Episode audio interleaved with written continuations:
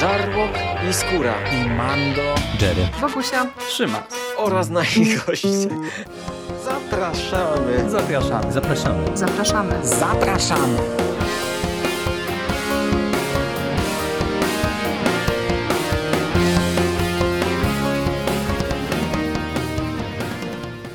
Witamy Was bardzo serdecznie w kolejnym odcinku konglomeratu podcastowego. Z tej strony Michał Rakowicz, czyli Jerry. Jest ze mną Michał Ochnik, Misty Pop z mistycyzmu popkulturowego. Witam Cię, Michale, bardzo serdecznie. Cześć, cześć Jerry, witam wszystkich. I zebraliśmy się e, ponownie e, przy okazji e, marvelowskiego komiksu sygnowanego logiem Marvel Fresh. Jakiś czas temu dyskutowaliśmy o otwarciu serii Jasona Arona Avengers, najpotężniejsi ziemscy bohaterowie za którą nie ma co się ukrywać, zabraliśmy się głównie w związku z tym, że na horyzoncie majaczy nam zwieńczenie całej wielkiej, wieloletniej sagi torów, którą Aaron pisze, której kulminacją będzie Wojna Światów i Avengers jako seria no jest bardzo istotną serią właśnie w ramach tamtego eventu, no ale zanim do Wojny Światów dotrzemy, to chyba będzie za dwa tomy z naszej perspektywy, no to dzisiaj bierzemy na warsztat tom numer dwa, czyli Dookoła Świata. Tom, który zbiera nam zeszyty od 7 do 12. Za scenariusz odpowiada cały czas Jason Aaron, a jeżeli chodzi o rysowników, to ja nawet nie będę ich wymieniał, bo to jest jedna z tych serii, która w zasadzie co zeszyt, co dwa ma nowego rysownika, nowych kolorystów, nowe osoby odpowiadające za tusz, okładki i całą stronę wizualną i to nie ma specjalnie moim zdaniem sensu wymieniać tych postaci. Ale wiesz co, chyba możemy szybko podsumować już na samym wstępie, że jest, przynajmniej według mnie, wydaje mi się, że jest dość fajnie narysowany. Ta kreska jest zróżnicowana, ale zróżnicowana jest w ten mądry sposób, gdy na przykład jakiś konkretny wątek przypisany do konkretnej postaci jest rysowany przez innego rysownika, który ma trochę bardziej wyrazisty styl. Wydaje mi się, że ten komiks jest porządnie narysowany. No, moim zdaniem jest nawet powiedziałbym bardziej niż porządnie, w tym sensie, że wydaje mi się, że to jest taka solidna kreska w tej masówce marvelowskiej, ale z takimi przebłyskami czegoś więcej, wydaje mi się, bo naprawdę jest tutaj kilka takich zeszytów mhm. naprawdę bardzo fajnie narysowanych, z taką no w sumie nietypową warstwą graficzną, jak jest na przykład wiesz, to spotkanie Ghost Ridera z Odynem, to na pewno będziesz kojarzył mhm. kilka stron namalowanych w takim zupełnie innym stylu, takim onirycznym, co w sumie fajnie też pasuje akurat do tej części opowieści.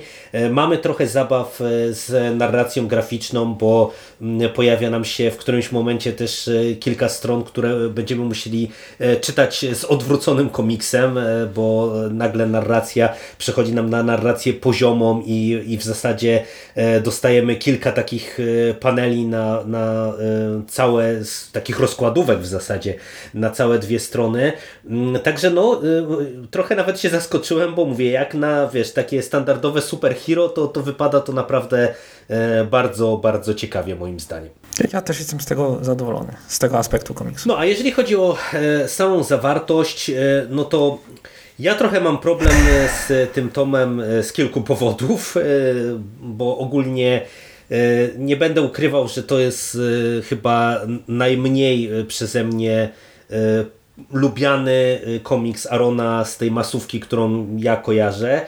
Może jeszcze w Star Wars pod koniec zdarzało mu się takie wtopy, no ale, ale jakie tu... To teraz wiesz jak ja się czuję, jak zawsze no, omawiamy kolejny Aron. No bo, bo wiesz, bo tutaj ja mam kilka problemów i zaraz po, po kolei bym chciał Cię o nie zapytać. Pierwszym z nich jest bardzo silna atomizacja całego tego tomu, bo no tak jak mówiliśmy, że raczej w tej chwili te wszystkie serie takie ongoingi są pisane w ten sposób, żeby do wydania zbiorczego trafił jakiś ark. Tak tutaj mamy no niby jakoś tam prowadzony ark, właśnie jakiś odcinek całej tej historii, ale w zasadzie tutaj co zeszyt, co dwa zeszyty max mamy trochę inną historię, z trochę innymi postaciami, trochę opowiadającą o czymś innym, opowiadając jakiś kawałek historii i bardziej mm, miałem wrażenie, że Aaron tutaj rozkłada pionki na szachownicy właśnie pod jakieś przyszłe wydarzenia niż serwuje nam satysfakcjonującą historię.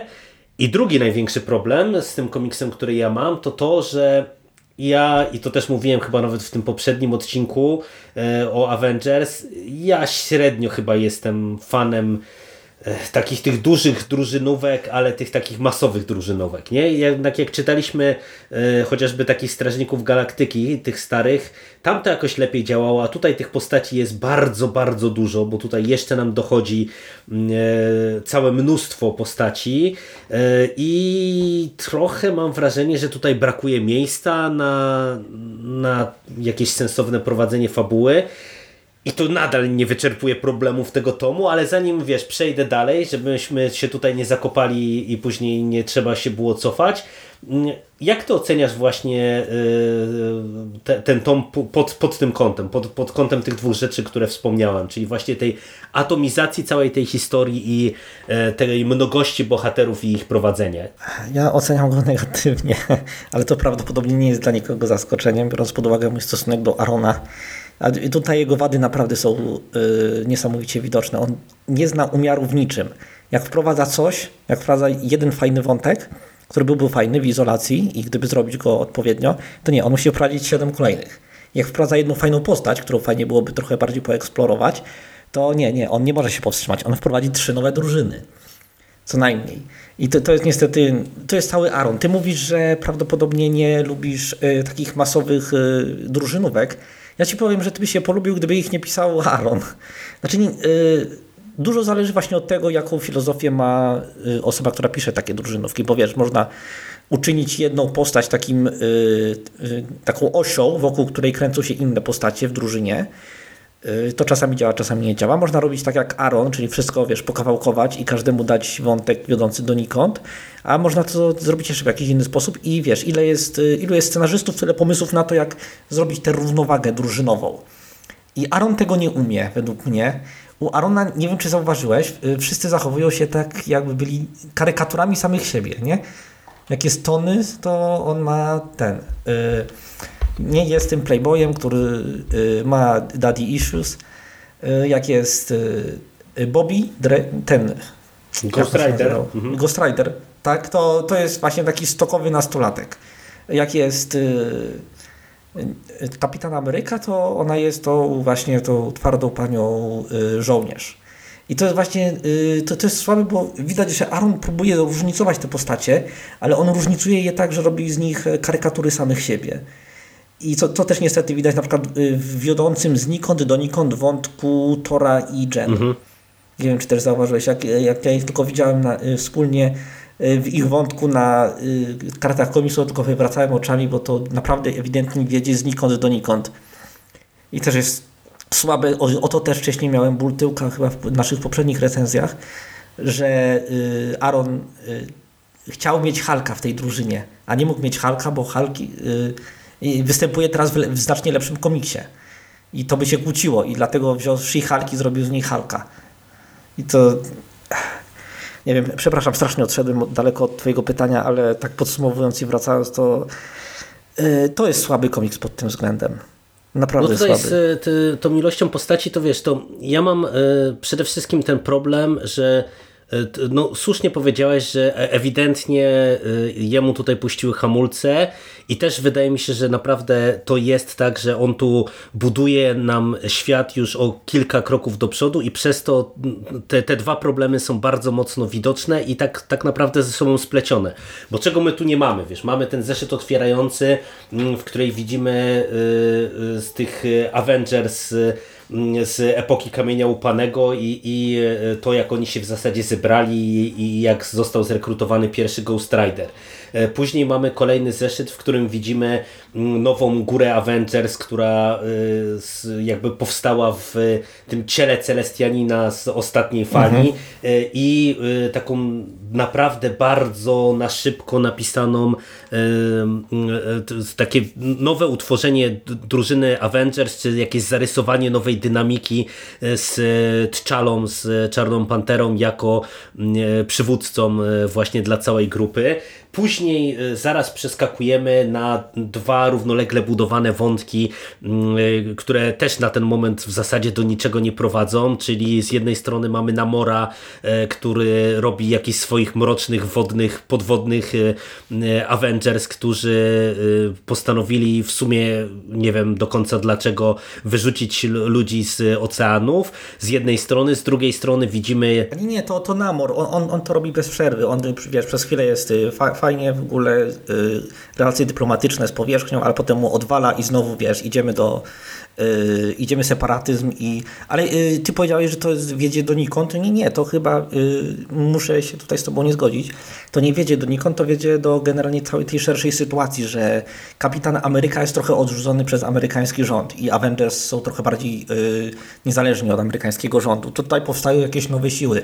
Rosjanie robią własną drużynę, no, no, no, Namor tak, robi tak. własne mhm. siły i to, y, to jest właśnie budowanie takiej trochę geopolityki superbohaterów, ale nie, nie, Aaron się do tego nie nadaje. On zrobi z tego tego, nie wiem, zrobi z tego nie mam pojęcia co, ale to na pewno nie będzie dobre. Znaczy wiesz, no tutaj ja właśnie to, to chciałem też podkreślić, bo tutaj ty mówisz e, o, o tej drużynie właśnie rosyjskiej, o której ja chciałem wspomnieć, ale my tutaj przecież jeszcze dostajemy mm, ten amerykański szwadron sztandarowy robiony przez Rosa e, z, ze zmartwychwstałym Philem Colsonem e, nagle jako pewnie szefem tej drużyny I, i ja mówię w tym sensie, że to prowadzi donikąd, że tutaj z perspektywy tego albumu ja naprawdę mam poczucie, że tutaj żaden z tych wątków y, nawet nie został solidnie zarysowany, tylko wiesz, to jest takie takie dosłownie y, rozkładanie pionków na planszy, bo przecież jeszcze wiesz, pojawia się Blade, który podprowadza nas y, do trzeciego tomu. I tutaj też ja myślałem, że wiesz, że ta cała jakaś wojna z wampirami to,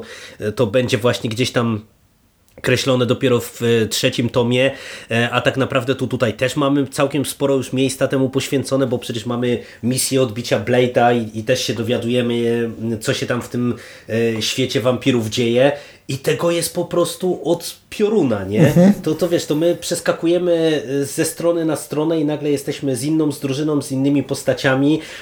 W każdej tej drużynie jest tych postaci multum. One często wyglądają fajnie, atrakcyjnie, no tylko, że one poza wizualnymi fajerwerkami, wiesz, e, w stronie e, tej graficznej, gdzie można się trochę Ale pobawić. to jest problem z Aaronem w ogóle. Mhm. To, jest, to jest kolejny problem z, z Aaronem. On ma świetne pomysły, ale on nie potrafi wziąć jednego pomysłu i go przepracować sobie od początku do końca i naprawdę zrobić. Ja naprawdę przeczytałbym z olbrzymią przyjemnością, yy, nie wiem, serię czy ark yy, opowiadający wyłącznie o tych yy, Avengers epoki Kamienia Łupanego.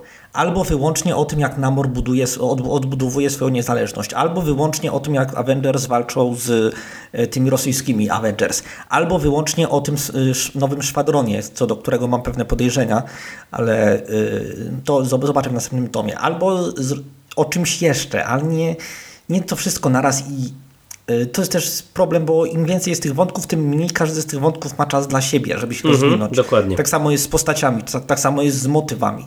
I to niestety widać, to boli. Mnie to zawsze bolało u Arona.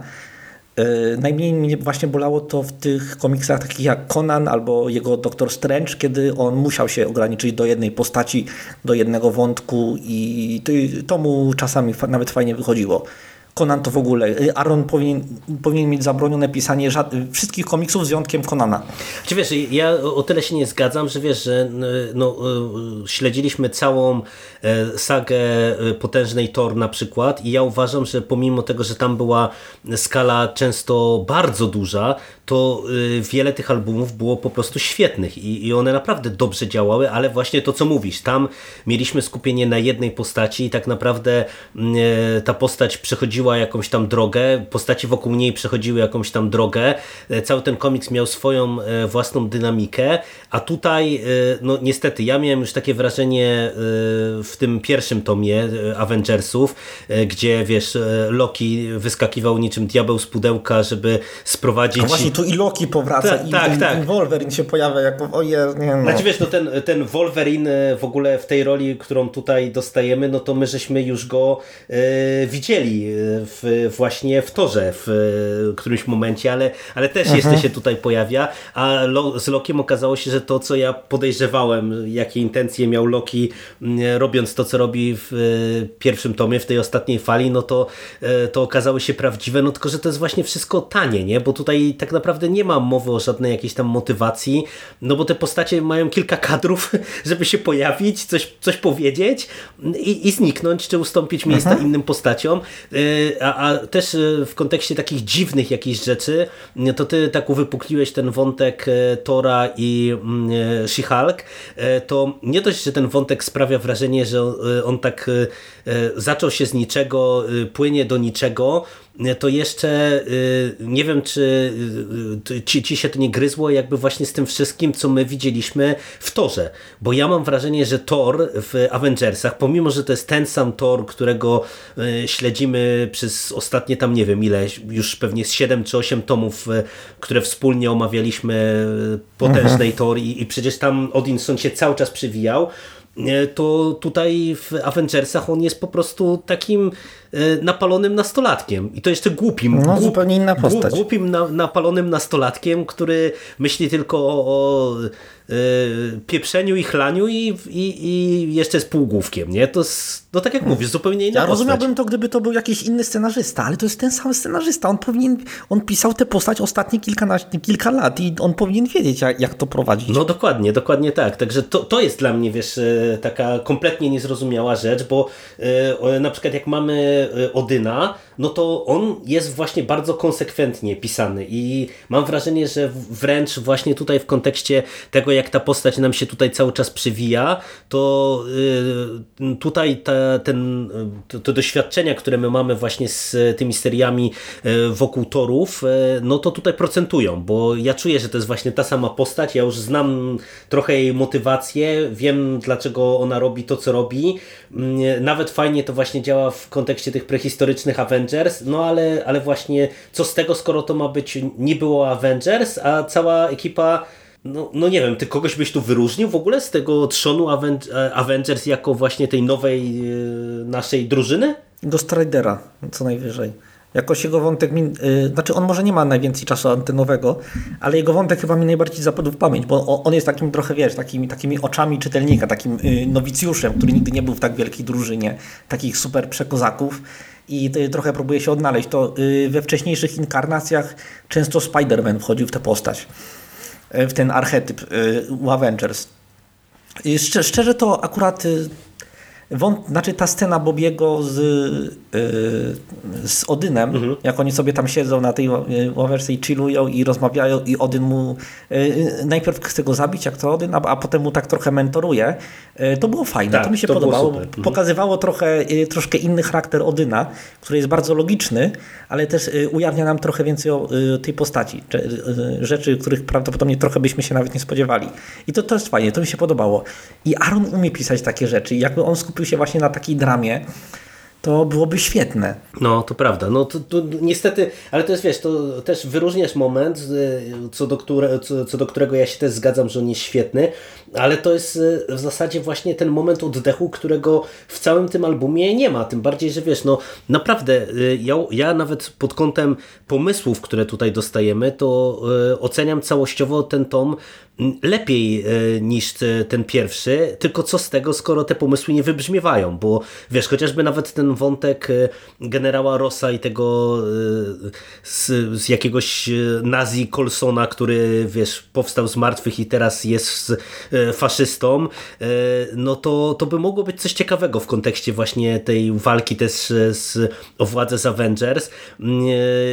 I, i też to tutaj nie wybrzmiewa. Dla mnie tak naprawdę z całej tej ekipy to poza Ghost Riderem to też jakoś tam ciekawie wypada Czarna Pantera, bo on faktycznie jako ten nowy szef dostaje tutaj trochę tego miejsca, no bo mamy też ten jeszcze dodatkowy zeszyt, jeszcze jeden mm, kamyczek do tego ogródka y, tych agentów y, Wakandy właśnie y, i gdzie widzimy jak on tworzy jeszcze taką strukturę podległą, że tak powiem, pod Avengers, czy może pod siebie mhm. i tam też jest cała masa barwnych postaci i to też jest, po, wiesz, potęgowało to wrażenie, że to jest tylko i wyłącznie budowanie czegoś, co, co, co, co będzie mu potrzebne w przyszłości pewnie do, do rozgrywania właśnie wojny światów na różnych frontach. No, ale to też był taki, to jest chyba taki klasyczny motyw, że czasami y, pojawia się taki wątek, że jedna postać tak y, odnawia kontakty albo gromadzi taką doraźną drużynę i to jest taki, wiesz, taki uśmieszek dla fanów,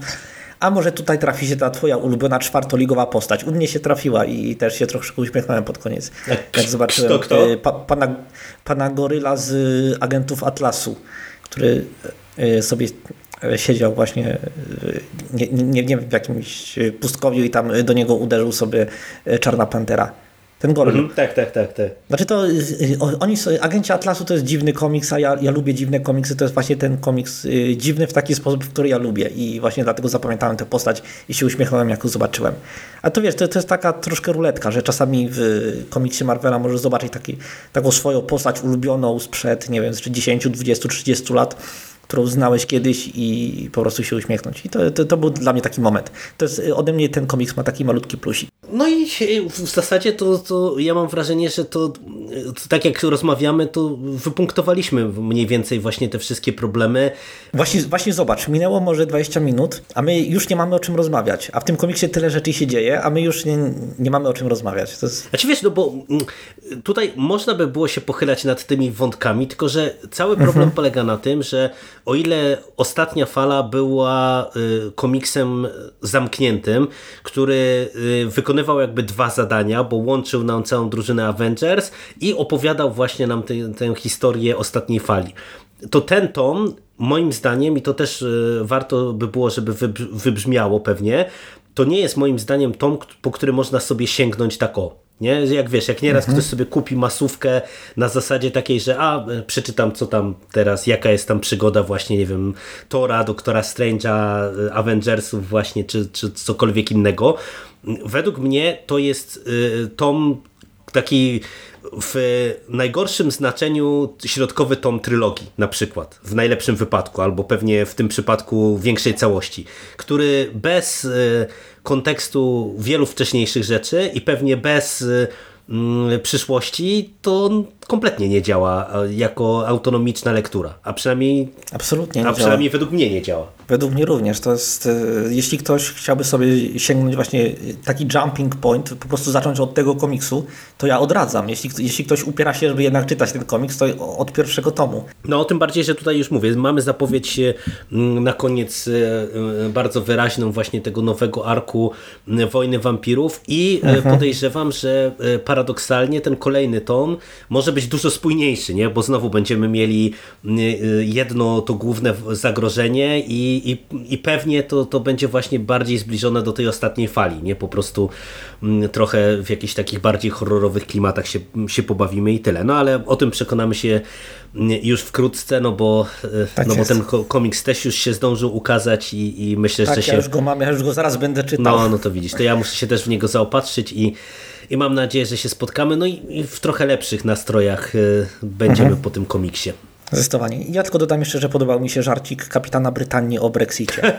tak. To, to, to, to, to parsknąłem śmiechem. To Aaronowi oddaję honor. To, to mnie rozbawiło. Wiesz, to, to, to w ogóle jak ty chcesz taką e, e, łyżeczkę miodu do tej beczki dziegciu dla odmiany, którą tutaj e, wylaliśmy na ten komiks, e, to akurat ja e, takie miałem poczucie, że to pisanie dialogów e, to Aaronowi naprawdę nieźle wychodzi. Nie? Że jak, jak on nieraz da chwilę nawet oddechu, czy właśnie jakieś drobne scenki, to jest tutaj trochę fajnych takich różnych patentów, bo mnie osobiście, chociaż to jest tani żart, e, bardzo bawił ten Ursa Major mm, z, wiesz, z, tej, z tych rosyjskich Avengersów, który no, był takim gruboskórnym Rosjaninem, który gdzieś tam krytycznie patrzył na, na całe to środowisko.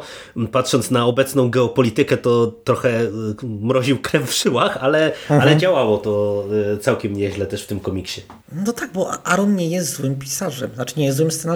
On jest scenarzystą, który nie zna umiaru. I to rujnuje wszystkie jego talenty. Jak ma narzucony jakiś umiar, na przykład tak jak miał w Konanie, y, to on działa naprawdę fantastycznie. A jak da mu się wolną rękę, to wychodzi coś takiego jak teraz, jak ten komiks, który recenzujemy w tym momencie. No to nic, to myślę, że nie będziemy przedłużać, bo się będziemy powtarzać. Nic tu y, fabularnie nie rozkminimy, bo, bo mówię, nie ma tak naprawdę czego. Mm, widzicie, że nie jesteśmy zadowoleni i to wyjątkowo jesteśmy zgodni. Tak jak ty, Michale, często y, narzekałeś w przeszłości, raczej y, broniłem tych komiksów, no ale tutaj w krótkim okresie czasu, bo po tym pierwszym torze z Fresh no, mamy kolejną wpadkę Arona i trochę się zaczynam obawiać o to zwię- zwieńczenie, wiesz, m, tej wojny światów. Tyle lat budowania tego wszystkiego naprawdę niezłego, a tutaj na razie na finiszu no nie wypadają te komiksy za dobrze. Mm, Znasz moją opinię o całym ranie Arona, więc nie będę się powtarzał po raz kolejny, ale przyznaję Ci rację w tym momencie. No to nic, to dziękuję Ci bardzo Michale za rozmowę. I ja Tobie również bardzo. No i do usłyszenia przy kolejnym podcaście o Avengers, tym razem o wojnie Jezu. wampirów. No dobrze, jeśli musimy, prze, przebrniemy przez to jakoś wspólnie. No, trzymaj się. Cześć, cześć.